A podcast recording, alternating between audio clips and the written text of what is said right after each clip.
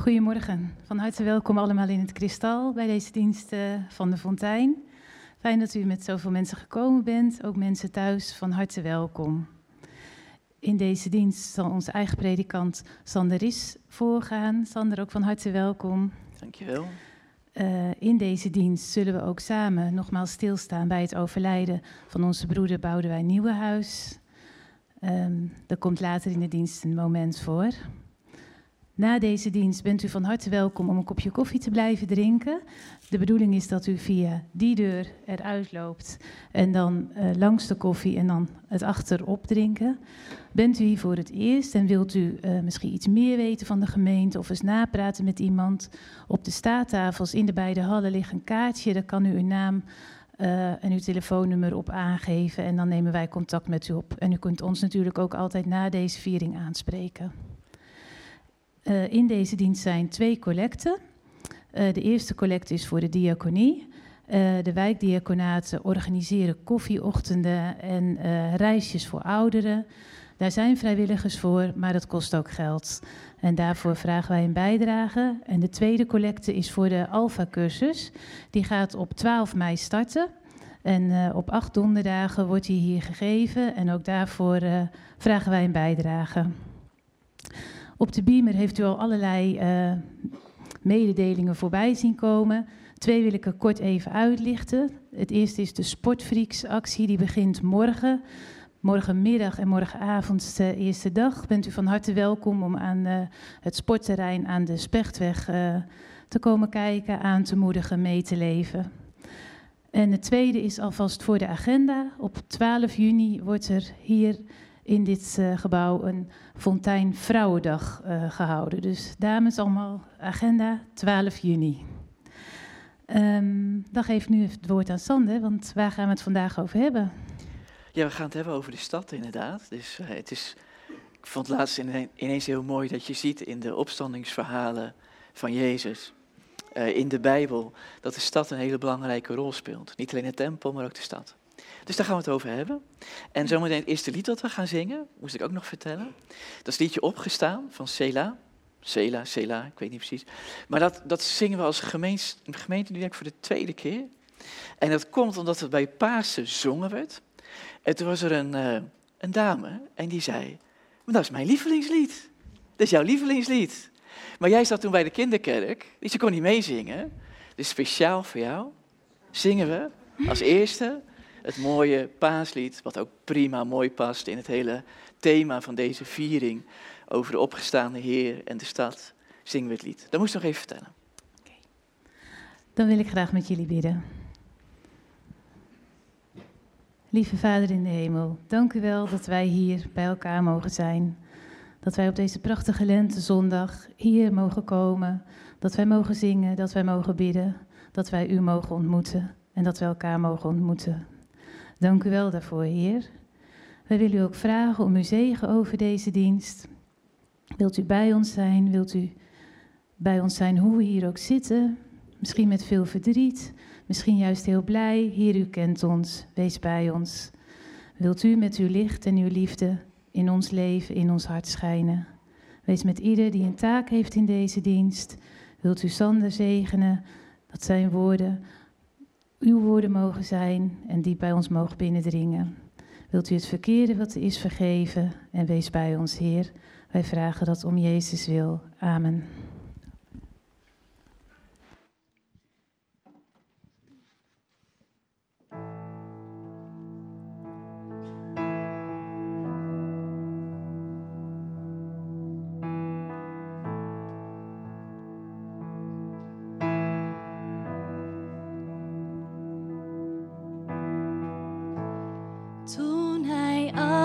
Had volbracht. Stief zoon de nacht. De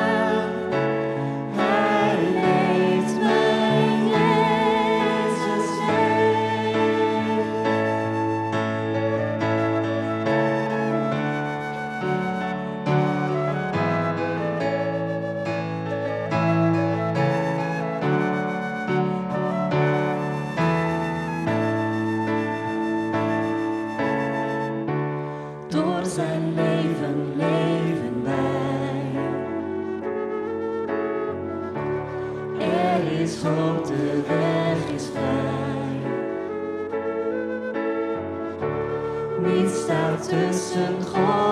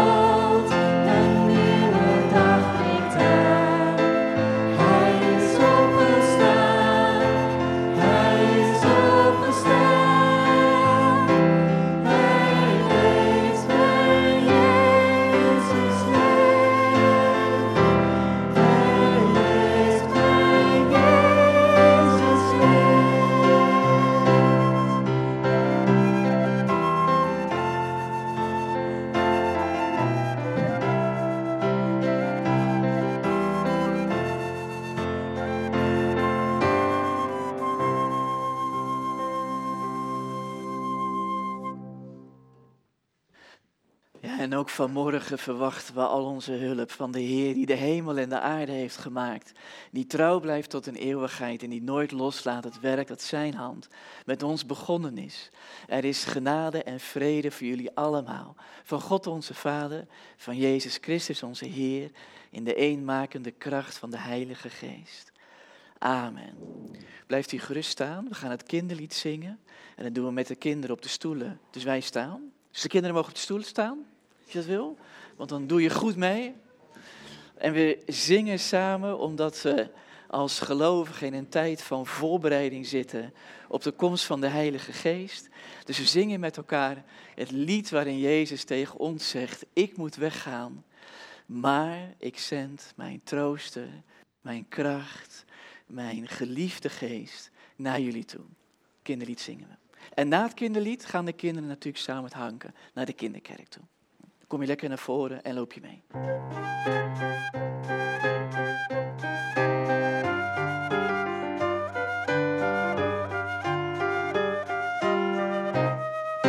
Ik moet weggaan, ik moet weggaan, ik kan echt niet blijven. Maar ik zal een mooie brief in jullie harten schrijven. Als je dan mijn woorden leest, weet je dat ik ben geweest. Als je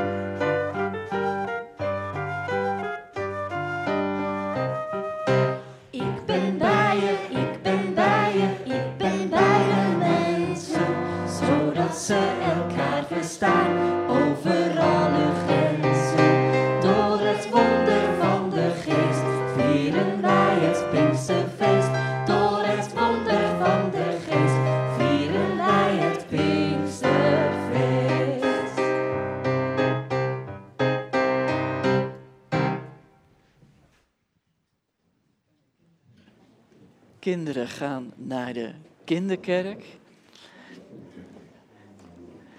En zoals je het hebt gehoord, we vieren over een paar weken Pinksterfeest. We vieren straks eh, Pinksterfeest en dan richten we ons op de geest van God. Die veel meer gaat over wat God in ons doet en binnen in ons doet. En in de kinderen en in ons. En we willen graag met jullie in de komende weken ons alvast voorbereiden op die vervulling van Gods Heilige Geest. Misschien voor jou opnieuw, misschien voor jou voor een eerste keer om er eens over na te denken en je wat open voor te stellen. We zingen samen liederen waarmee we Jezus aanbidden en zijn geest ook heel duidelijk in ons hart uitnodigen. En eh, ik denk altijd bij mezelf, als Willem-Alexander, onze koning, binnenkomt, dan ga je staan. Dus zullen we samen onze liederen voor de Heer staande zingen, voor zover dat mogelijk is.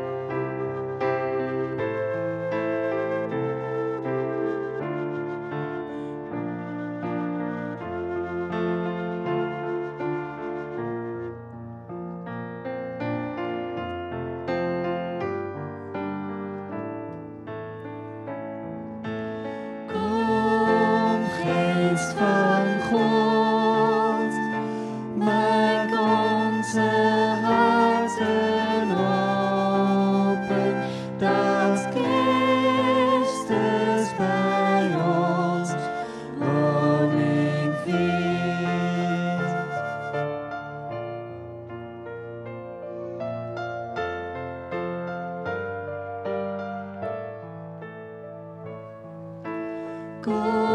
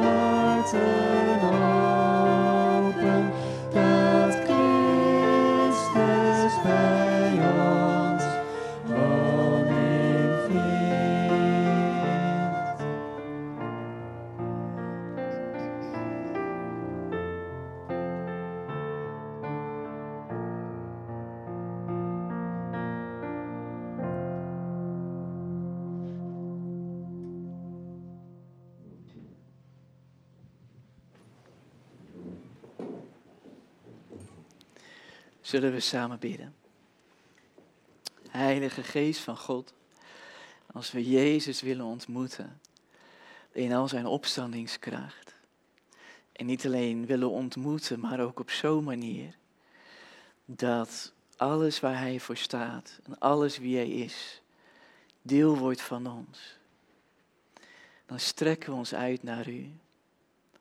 En dan verlangen we naar meer van U, Heilige Geest van God.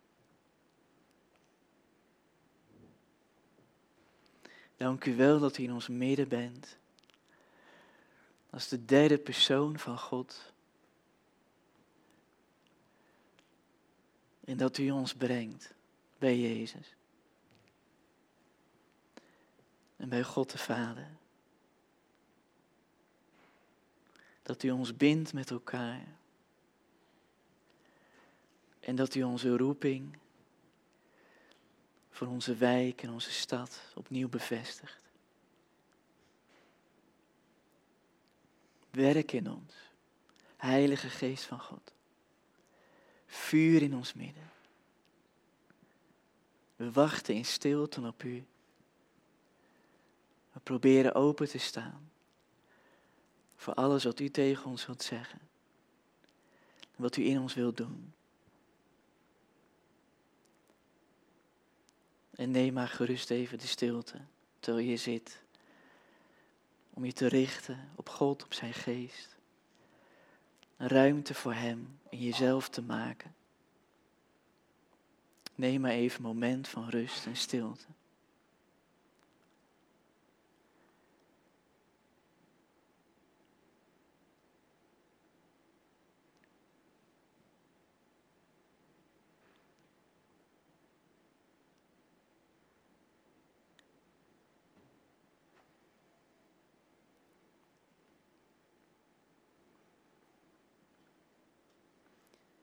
En probeer het ook maar over te laten aan Gods geest. Een klein beetje de controle uit handen te geven. En bij Hem te zijn.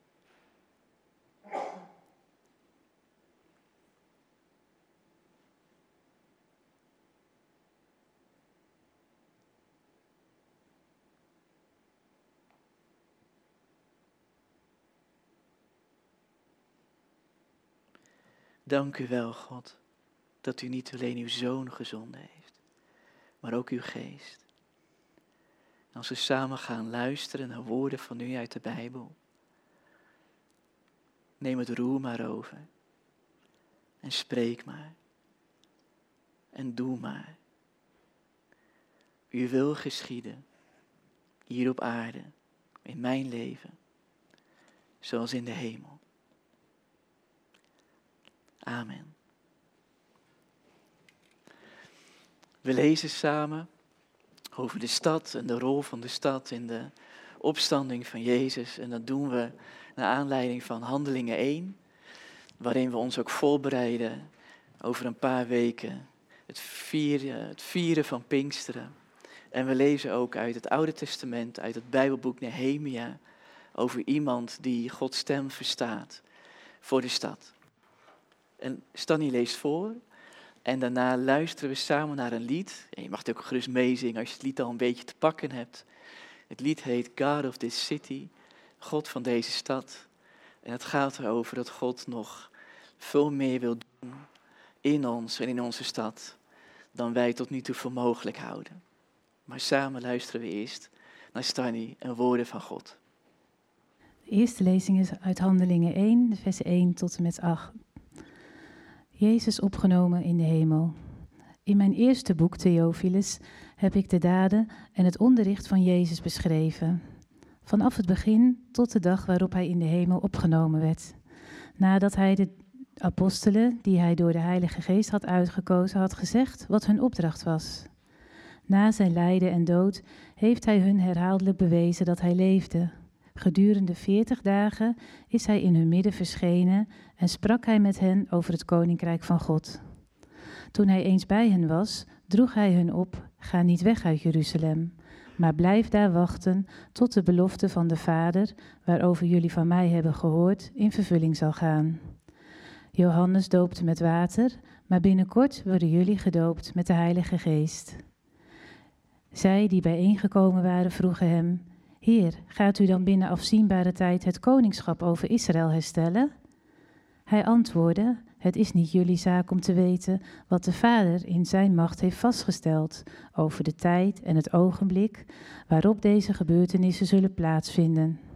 Maar wanneer de Heilige Geest over jullie komt, zullen jullie kracht ontvangen en van mij getuigen in Jeruzalem, in heel Judea en Samaria, tot aan de uiteinden van de aarde.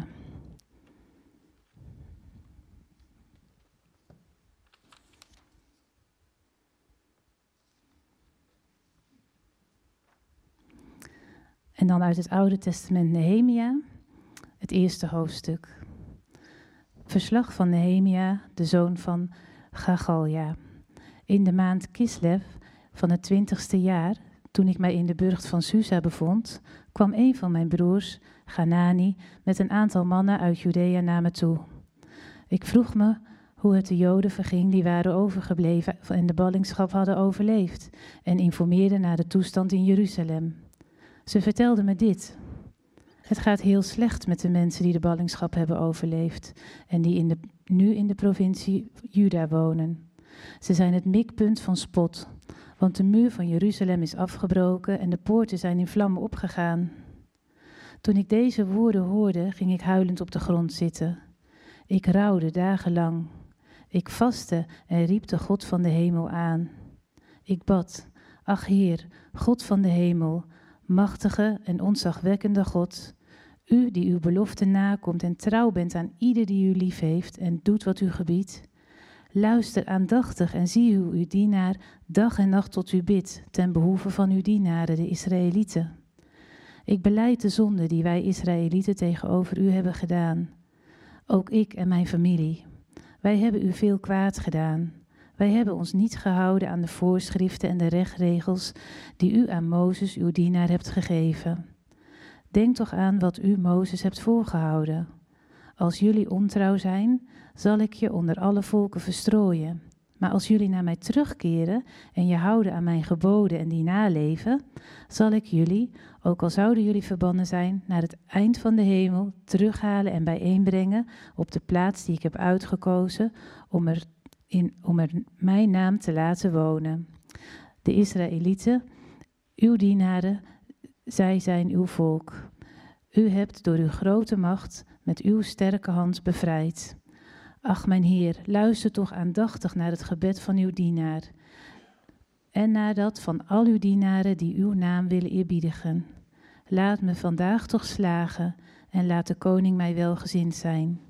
In die tijd was ik de schenker aan het hof van de koning. Tot zover de lezingen.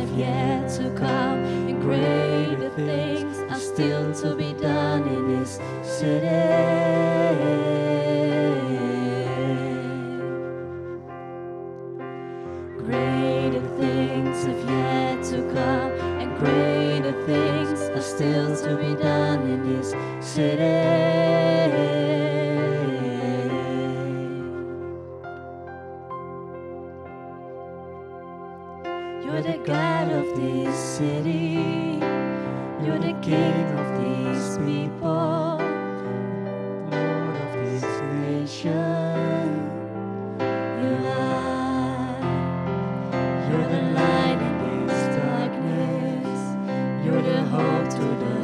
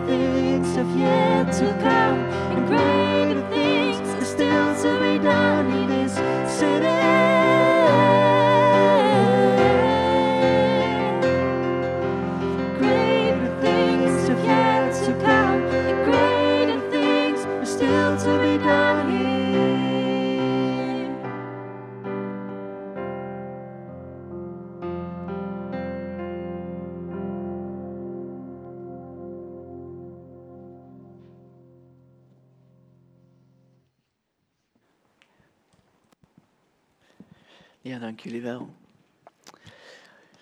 Voor dit mooie lied.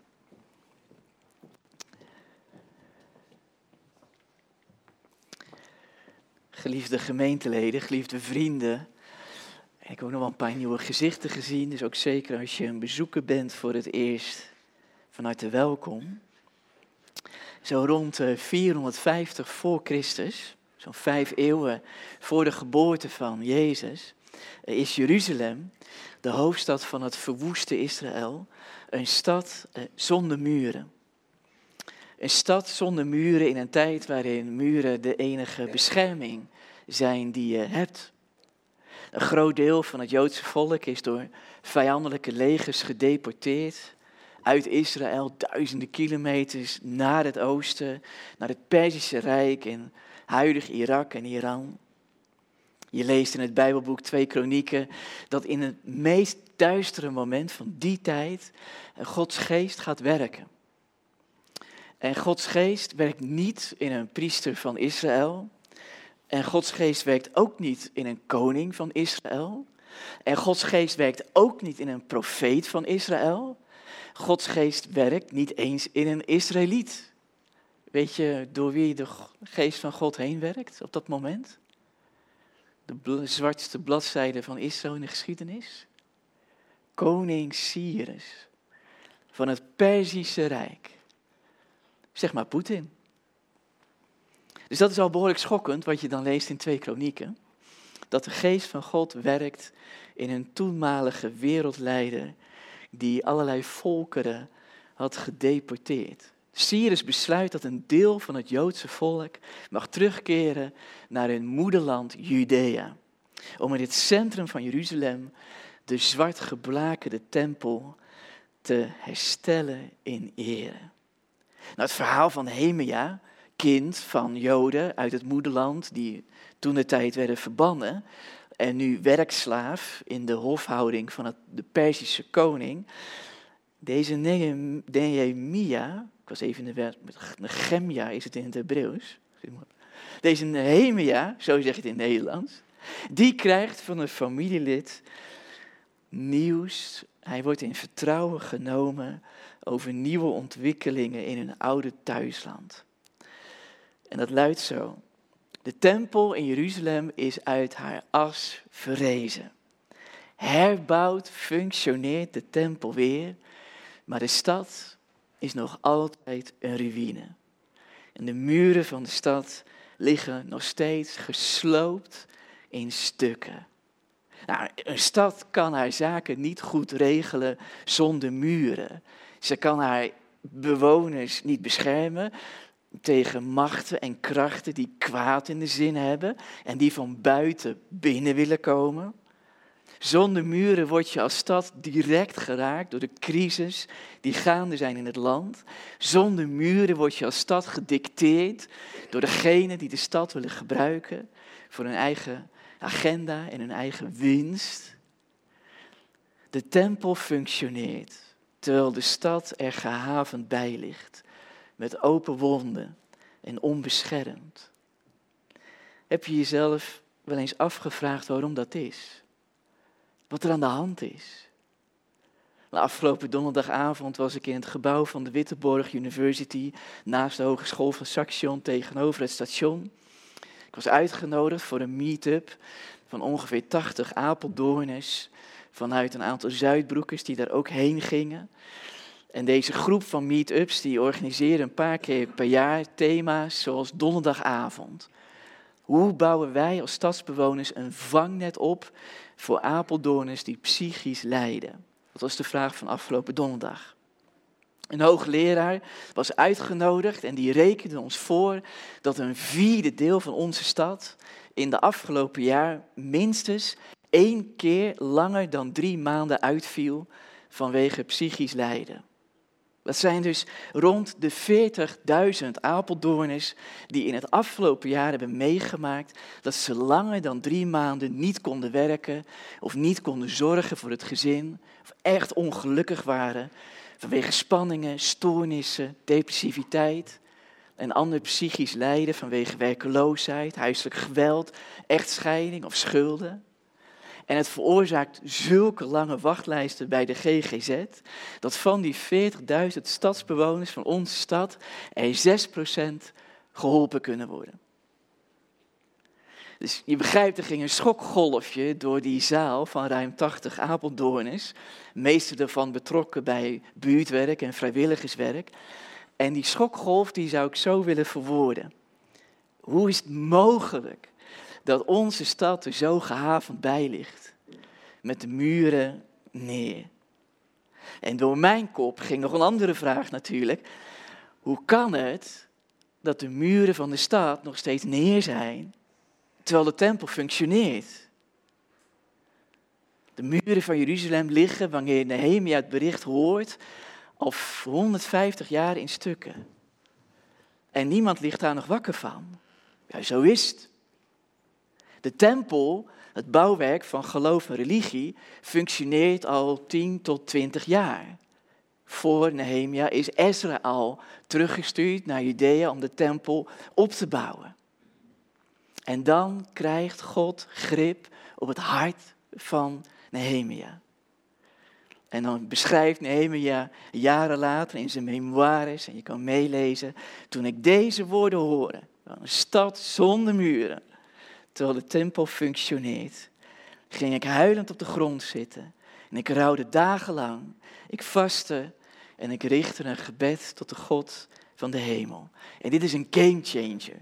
Binnen 52 dagen zijn de muren van Jeruzalem, die 150 jaar lang in stukken lagen, opgebouwd omdat iemand zijn hart laat grijpen door God en een periode ingaat van bidden en wachten op Gods geest. Nou, vraag. Vraag, dubbele punt. Is het verhaal van Nehemia een beschrijving van wat er toen gebeurde in de geschiedenis van Israël? En wat natuurlijk ook alles te maken heeft met het echte Jeruzalem, zoals je het vandaag nog steeds vindt. En het echte herstel van Jeruzalem als stad van volk van God. En daarmee als middelpunt van het herstel van onze wereld.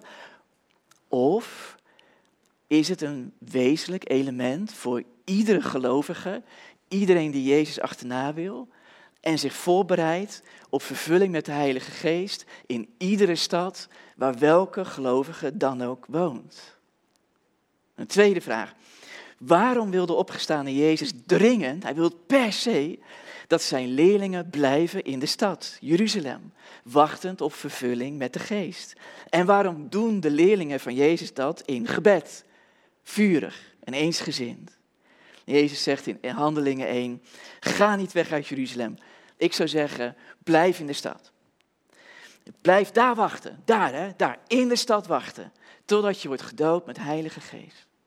En even later in het hoofdstuk hebben wij nog niet gelezen, dat komt bij het Pinksterfeest, ergens 5 juni, wanneer ik net jarig ben geweest, weet je het alvast. Vurig en eensgezind wijden ze zich aan het gebed. Ik denk dat het vurige gebed van de gelovigen zich voorbereidend op die doop van de Heilige Geest te maken heeft met de tijdelijke opvang van vluchtelingen aan de Christian Geurtsweg, die bekend staat om het slechte sanitair, overvol en met ramen die niet open kunnen. Ik denk dat het wachten op de dood met de geest te maken heeft met jongeren in Zuidbroek die zichzelf mutileren, beschadigen en met tienerdames die hier in de wijk worden betast en geen veilige plek hebben. Ik denk dat het vurige bidden te maken heeft met schimmelwoningen, vloedende tuinen en straten waar huurders uit angst niet naar buiten willen gaan. Zoals het in de Stentor afgelopen weken meerdere keren is beschreven. Als de muren van de stad neer zijn dan wordt de sfeer in onze stad gedicteerd door machten en krachten die uit zijn op verwonding en zelfs vernietiging. Als de muren van de stad neer zijn gegaan, staat het welzijn, het shalom van de mens op het spel. En daarmee staat de glorie van de God op het spel, van God zelf op het spel. Wanneer wij de muren van de stad laten liggen, geven we machten en krachten de gelegenheid om de agenda in onze stad te bepalen, de atmosfeer te beheersen en de stemming verder te laten polariseren. Maar wat als God onze harten in zijn liefdevolle grip krijgt, niet alleen voor Jeruzalem, maar ook voor onze stad? Ik denk dat er over tempel en stad twee denkmanieren zijn. Tempel en stad kom je volop tegen in de opstandingsverhalen van Jezus, ook volop tegen in het boek Handelingen, wat gaat over de geest. Er zijn twee manieren om te denken over tempel en stad. De eerste ben ik tot nu toe het meest gewend. En die gaat zo. Wanneer wij onze tempelkerk goed op orde hebben, kunnen we beginnen aan de stad.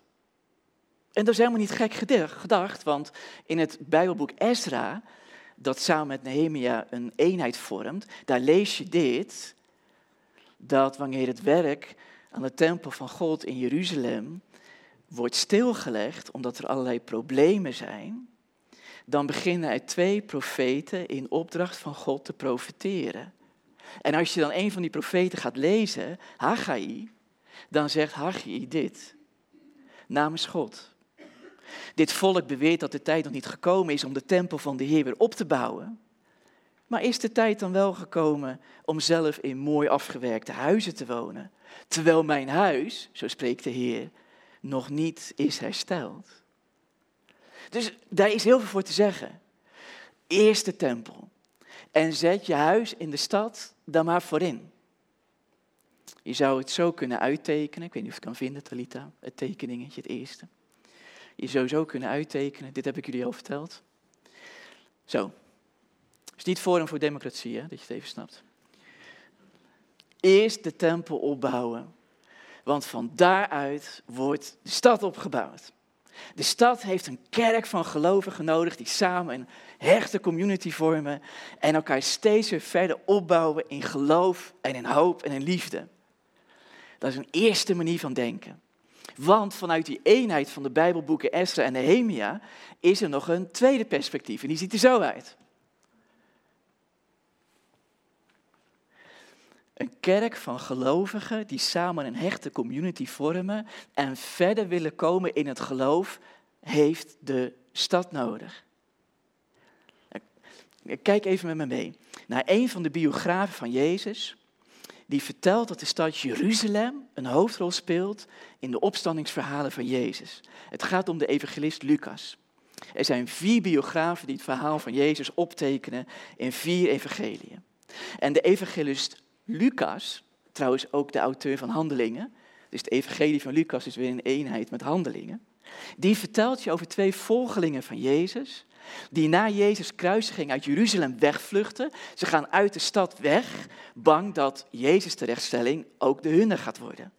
Op hun vlucht de stad uit voegt een onbekende man zich bij hen, dat is Jezus. Uit de dood verrezen, voor hen nog niet herkenbaar. Jezus legt hen de Bijbel uit, vanuit zijn eigen leven, sterven en opstaan. En dan is het dat moment dat de ogen van de twee gevluchte mannen opengaan. Zij herkennen Jezus, Jezus verdwijnt weer. En dan lees je dit. Daarop zeiden ze tegen elkaar, brandde ons hart niet toen hij onderweg met ons sprak en de schriften voor ons ontsloot. Ze stonden op en ze gingen terug de stad in. Nee, ze gingen meteen terug de stad in. Terug naar Jeruzalem. Zoals Lucas het ook in Handelingen zegt. Blijf in de stad. Zonder stad geen tempel. Ja, zonder, geen, zonder tempel ook geen stad, maar zonder stad ook geen tempel. Uh, twee manieren van denken. En die zijn in de afgelopen decennia in de kerk ook wel eens tegen elkaar uitgespeeld. In de afgelopen decennia had je een meer orthodoxe, conservatieve beweging in de kerken, die heel sterk leefde vanuit eerst de tempel en vanuit de tempel gaan we de stad in. En daar kwam een meer vrijzinnige, liberale theologie in opkomst vanuit de jaren 60, 70. Die zeiden nee, het is eerst vanuit de stad en dan ga je met de tempel aan de slag. Dus je gaat eerst de voedselbanken opzetten, je gaat eerst de asielzoekers een plek geven. Je gaat eerst zorgen voor de issues in de stad. En van daaruit ga je bezig met tempel en kerk. Nou ja, waarom zouden ze niet samenvoegen, zou ik zeggen? Want Ezra en Nehemia en Lucas en Handelingen vormen een eenheid. Deze vind ik gaaf. Deze heeft Kato weer gemaakt. Die 14 jaar en slim en dit soort dingen. Deze is toch gaaf, toch? Mag voor mij zo het, het, eh, het logo worden van de fontein, dat je dat vast weet. Mag voor mij. Het is de bedoeling dat wij in de tempel ontregeld worden door wat er gebeurt in de stad en dat de stad zich in de reden laat vallen door wat er gebeurt in de tempel. Maar stel ik voor, laten we dan bij onszelf beginnen. Wat als God ons hart wil grijpen voor de mensen in een samenleving zonder muren? Kijk even met me mee naar het tweede hoofdstuk van Nehemia. Wanneer onze werkslaaf, Schenker, begonnen is met het opbouwen van de muren van Jeruzalem, hij is door koning Cyrus gestuurd naar Jeruzalem, staat er meteen een oppositie op van lokale en regionale leiders in Palestina en Israël, die er profijt van hebben, die de winst opmaken dat de muren van de stad Jeruzalem neer zijn. En dan beschrijft Nehemia dit, dan horen Sanballat en ook Tobia, dat zijn Amorieten, no nice guys, die, die horen ervan en het is voor hen een kwaad, een groot kwaad is het voor hen, dat er een mens gekomen is om voor de zonen en dochters van Israël het goede te zoeken. Als wij ons laten storen door de stad, dat het ons hart raakt, dan gebeurt er in de stad iets goeds. Je leest tof, en dat komt uit Genesis 1. Er gebeurt zoiets goed. Het komt recht uit het scheppingsverhaal. Dan wordt het universele mens zijn als beeld van God goed gedaan. Omdat de God van Israël, die Jezus heeft opgewekt uit de dood, van mensen houdt en om hen geeft.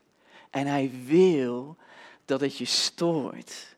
Dat mensen geschapen naar zijn hart en beeld minder kwalitatief leven dan hij, hij heeft bedoeld. Hij wilde dat je stoort dat kinderen wonen in onveilige huizen, dat energierekeningen onbetaalbaar worden en een nieuw huis onbereikbaar. Hij wil dat het ontstoort in de tempel, dat de voedselbanken nodig zijn en generaties in een neergaande cyclus zitten van schuld en psychisch lijden en familiechaos. Hij wil dat het je stoort dat de gokindustrie zich in reclame bewust focust op de meest kwetsbare Nederlanders. Want het is zijn glorie die op het spel staat. Het is zijn naam die op het spel staat. Doet het jou iets dat de muren neer zijn? Voordat het iets met de stad doet, dat er een tempel in haar midden is. God wil, denk ik, dat je het kloppen van zijn hart en het ritme van zijn ademhalen voelt.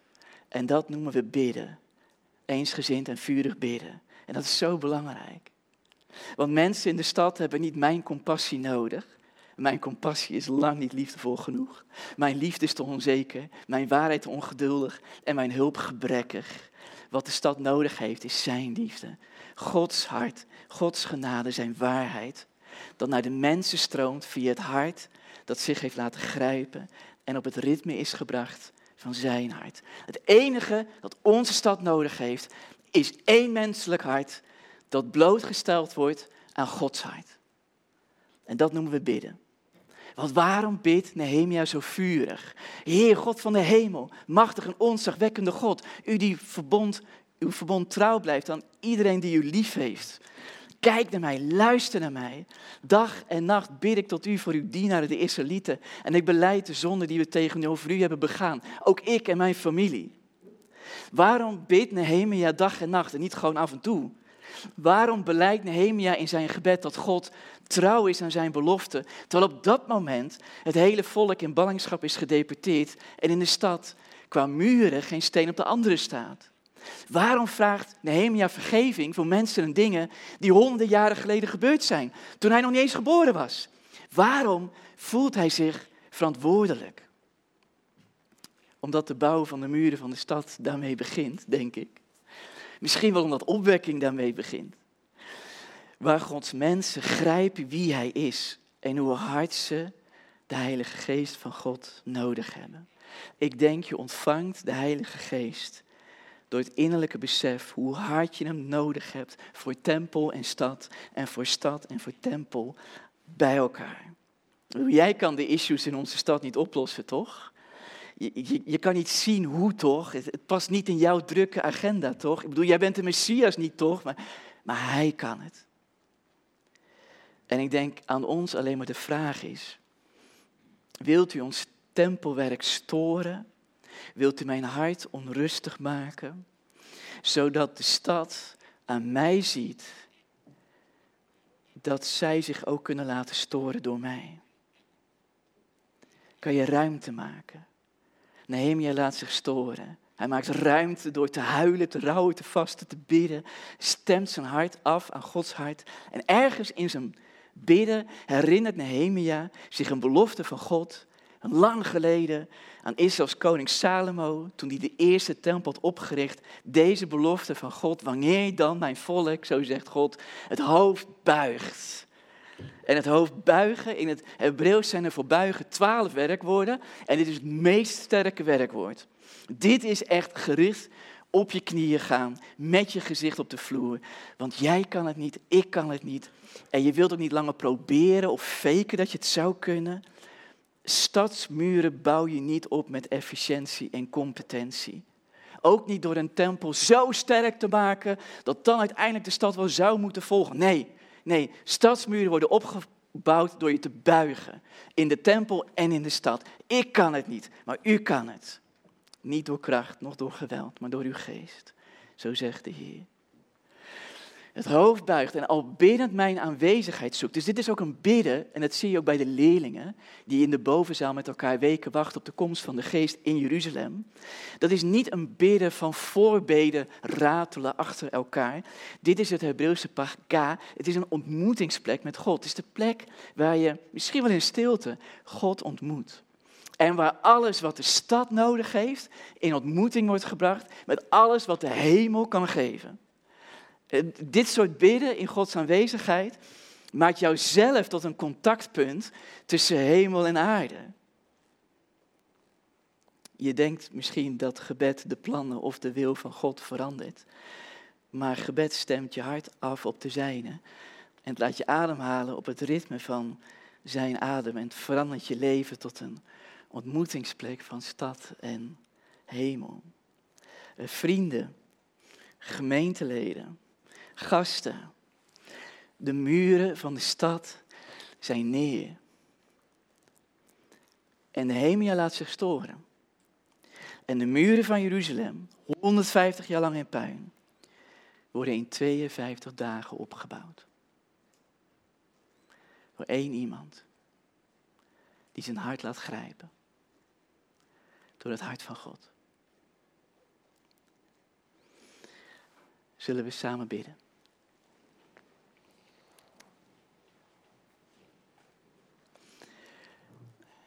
God van tempel en stad, als we ons voorbereiden op de komst van uw Heilige Geest, willen we ruimte maken voor u. We zingen straks over de komst van uw Geest, over wind door de kerk. En we vragen u dat u tempel en stad helemaal samen laat smelten in wat we doen in de fontein. Spreek tot ons.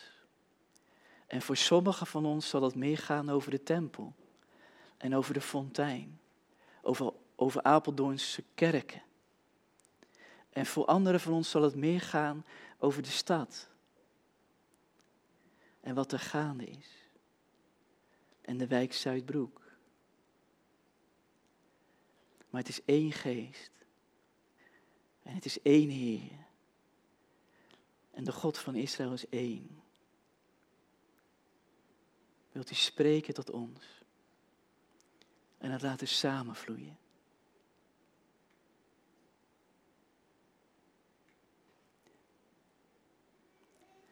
Zullen we samen zingen?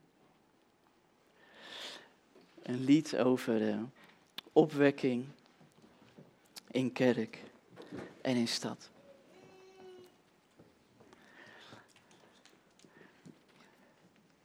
En het hoeft zeker niet, want je mag elke houding aannemen die voor jou goed werkt om ruimte te maken voor de geest. Maar je mag er ook gerust bij gaan staan.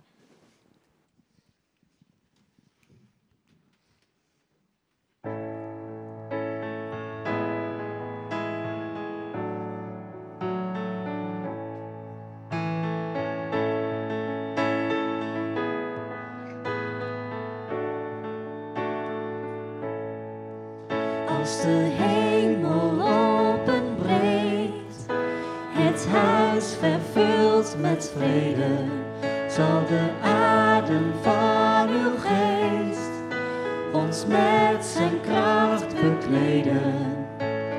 Wek ons tot leven en wakker ons aan, zet ons in vuur en in vlam. Breng een herleving en moedig ons aan. Heer, maak ons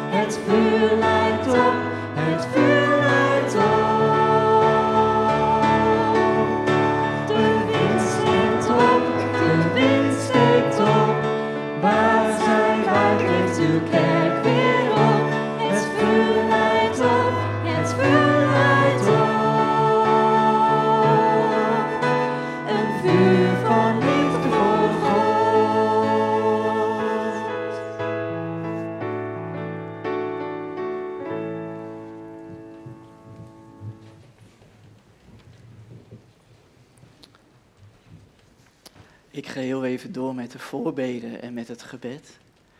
Zodat we ons als ware gewoon open kunnen blijven stellen voor wat God je te vertellen heeft over jouw plek in tempel en in stad. Zullen we samen bidden?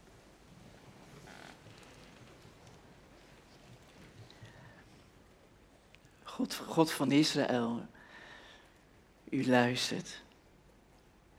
En wanneer we ons openstellen voor wat u ons te vertellen heeft, bidden we ook direct voor degene die leven in ons hart. Dus we bidden voor Inge Faber, moeder van Thomas, man van Barrio.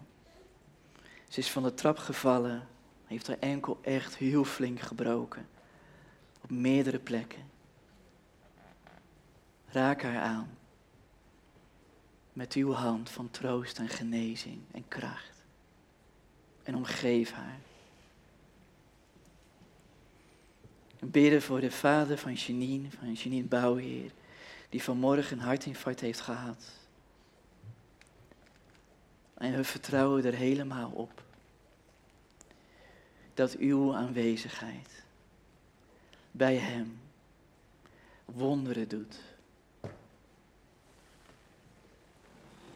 En we zegenen hem. We zegenen de hele familie. Janine, Martijn, Renske, iedereen daaromheen. En we zegenen de vader van Janine. In uw naam, Jezus.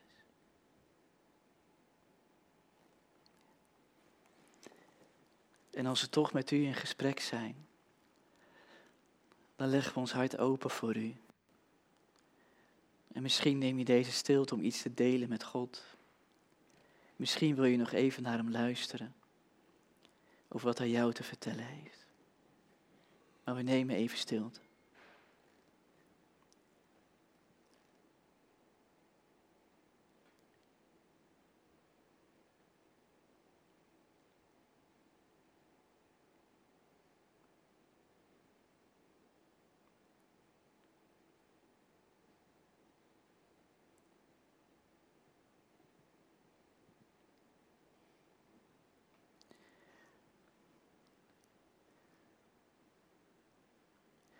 Dragen ons leven en ons hart aan u op. Straks herdenken we onze geliefde broer in het geloof, onze geliefde broeder Boudewijn. Leg uw zegen over Jeannette, over Marianne, over de andere kinderen, over de hele familie. En wees met hen. Dank u wel. Amen. Ja, geliefde gemeente, we willen ook een moment nemen om Boudewijn te gedenken. En ik wil vragen of jullie uit eerbied ook voor hem en voor zijn schepper willen gaan staan.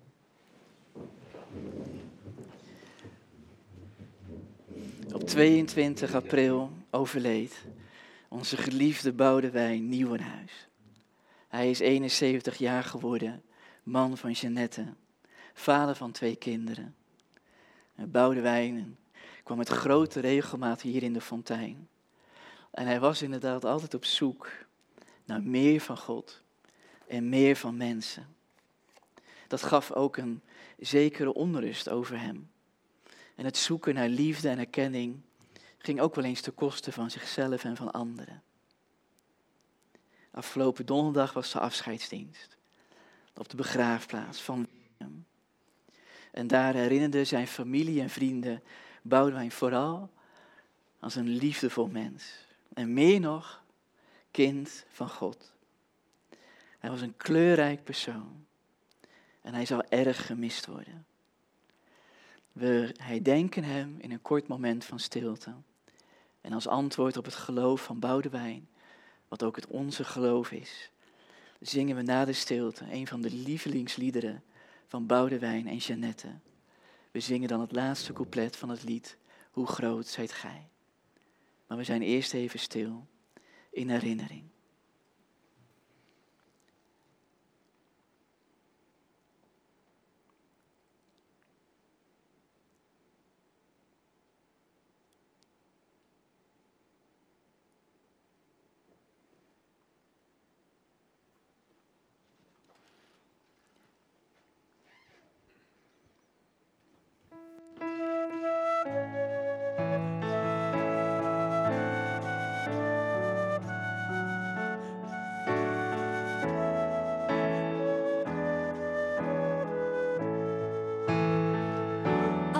Christus komt met majesteit en luister, brengt Hij mij thuis. Hoe heerlijk zal dat zijn? Dan zal ik vol aanbidding voor Hem buigen en zingt mijn ziel, o Heer, hoe groot zijt Gij. Dan zingt mijn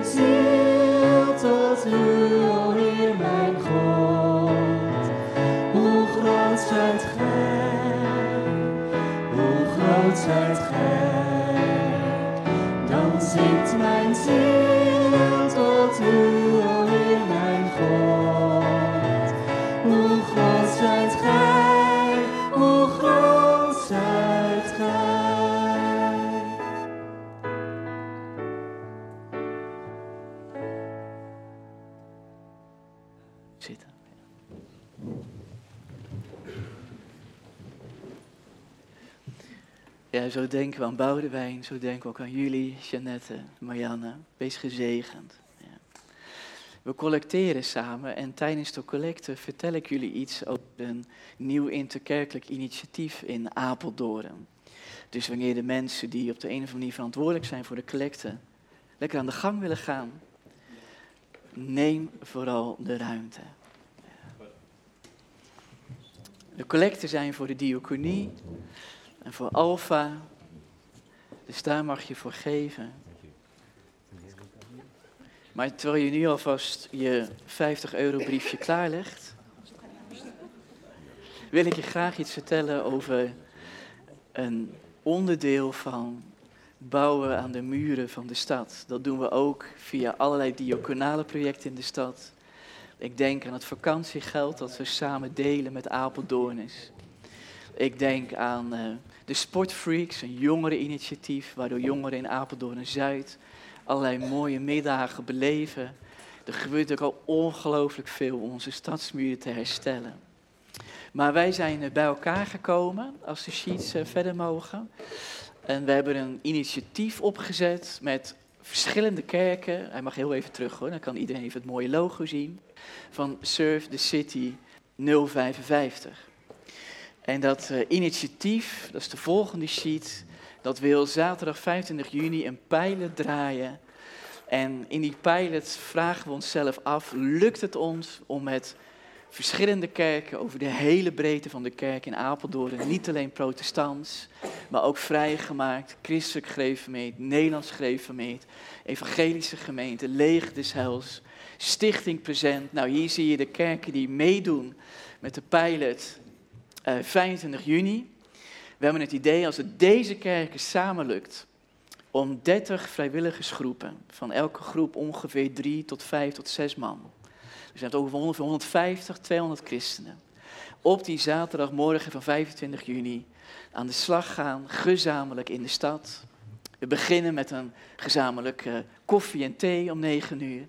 We sluiten af, smiddags met een gezamenlijke lunch die hier wordt aangeboden, helemaal verzorgd. En zouden we dan op die manier tempel en stad weer kunnen laten samenvloeien? Dat gebeurt al, maar zouden we dat nog eens een flinke drive kunnen geven? We willen er zijn voor de stad. Het is ook in samenwerking, deze pilot in ieder geval, met Stichting eh, Present en met Stiemens. Eh, een van de buurtbanken die ik samen met Stiemens heb opgericht hier in Zuidbroek is eigenlijk een onderdeel van dit geheel.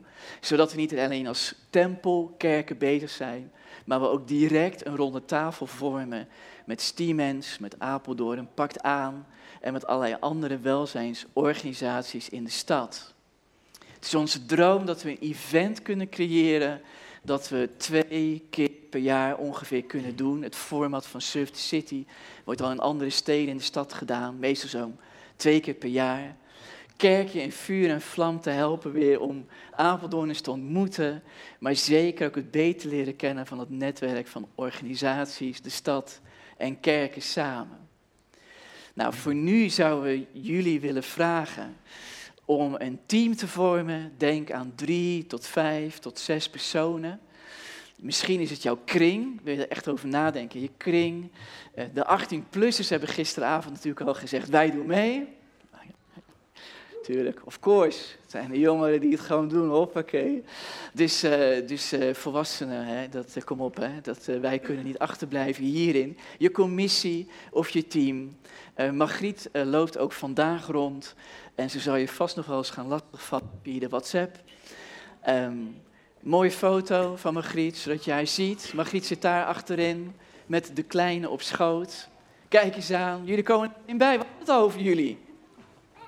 Ja, echt, ja, zeker weten.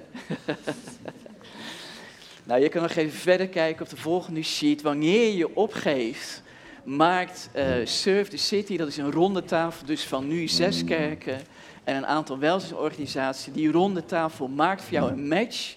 Dus wat jullie als groep graag willen doen, in welke wijk zou je het willen doen, wat zou je precies willen doen. Wij maken de match, die wordt jou bekendgemaakt. Iemand uit jullie kring of team gaat alvast voor 25 juni kennis maken met het gezin waar je voor gaat werken. Of de single waarvoor je gaat werken. Of de moeder waarbij je iets gaat opknappen in huis. Zodat er ook echt ontmoeting is. En als laatste hebben we een mooie dag met elkaar. Dat, dat is eh Surf the City. En ik hoop dat je het eh, meeneemt in gedachten, in je hart. En dat je het even met elkaar bespreekt bij een volgende vergadering. Koffieteam, wanneer jullie weer vergaderen.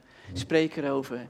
Technisch team, als jullie volgende week weer om 8 uur. Nee, jullie hebben je allemaal opgegeven. Het hele technische team bestaat uit jongeren bijna. Dus die, die hebben zich opgegeven.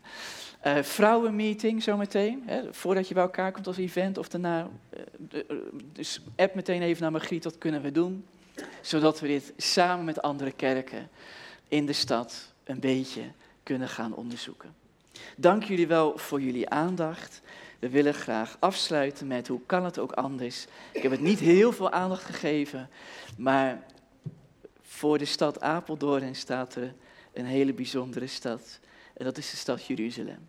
En daar zingen we over in ons slotlied. Het herstel van Jeruzalem zullen we samen zingen staande als afsluiting van deze dienst.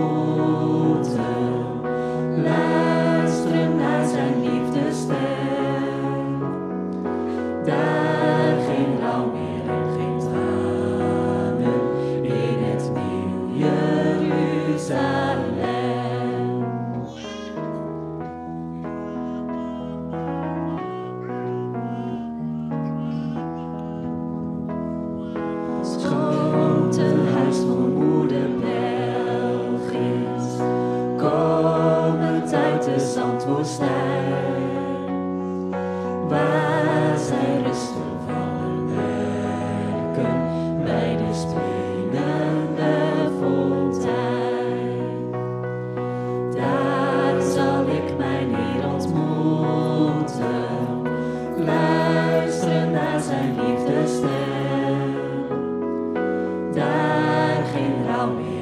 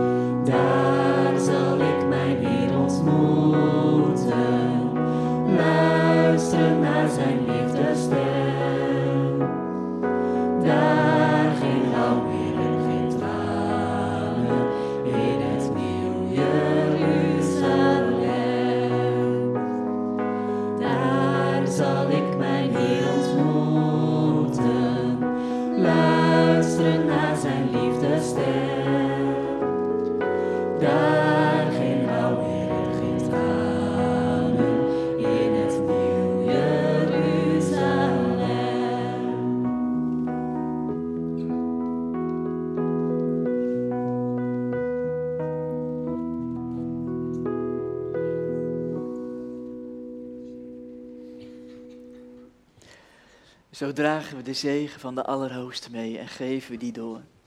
De liefde van God de Vader, de genade van onze Heer Jezus Christus en de innige nabijheid van de Heilige Geest is en blijven met jullie allemaal. Amen.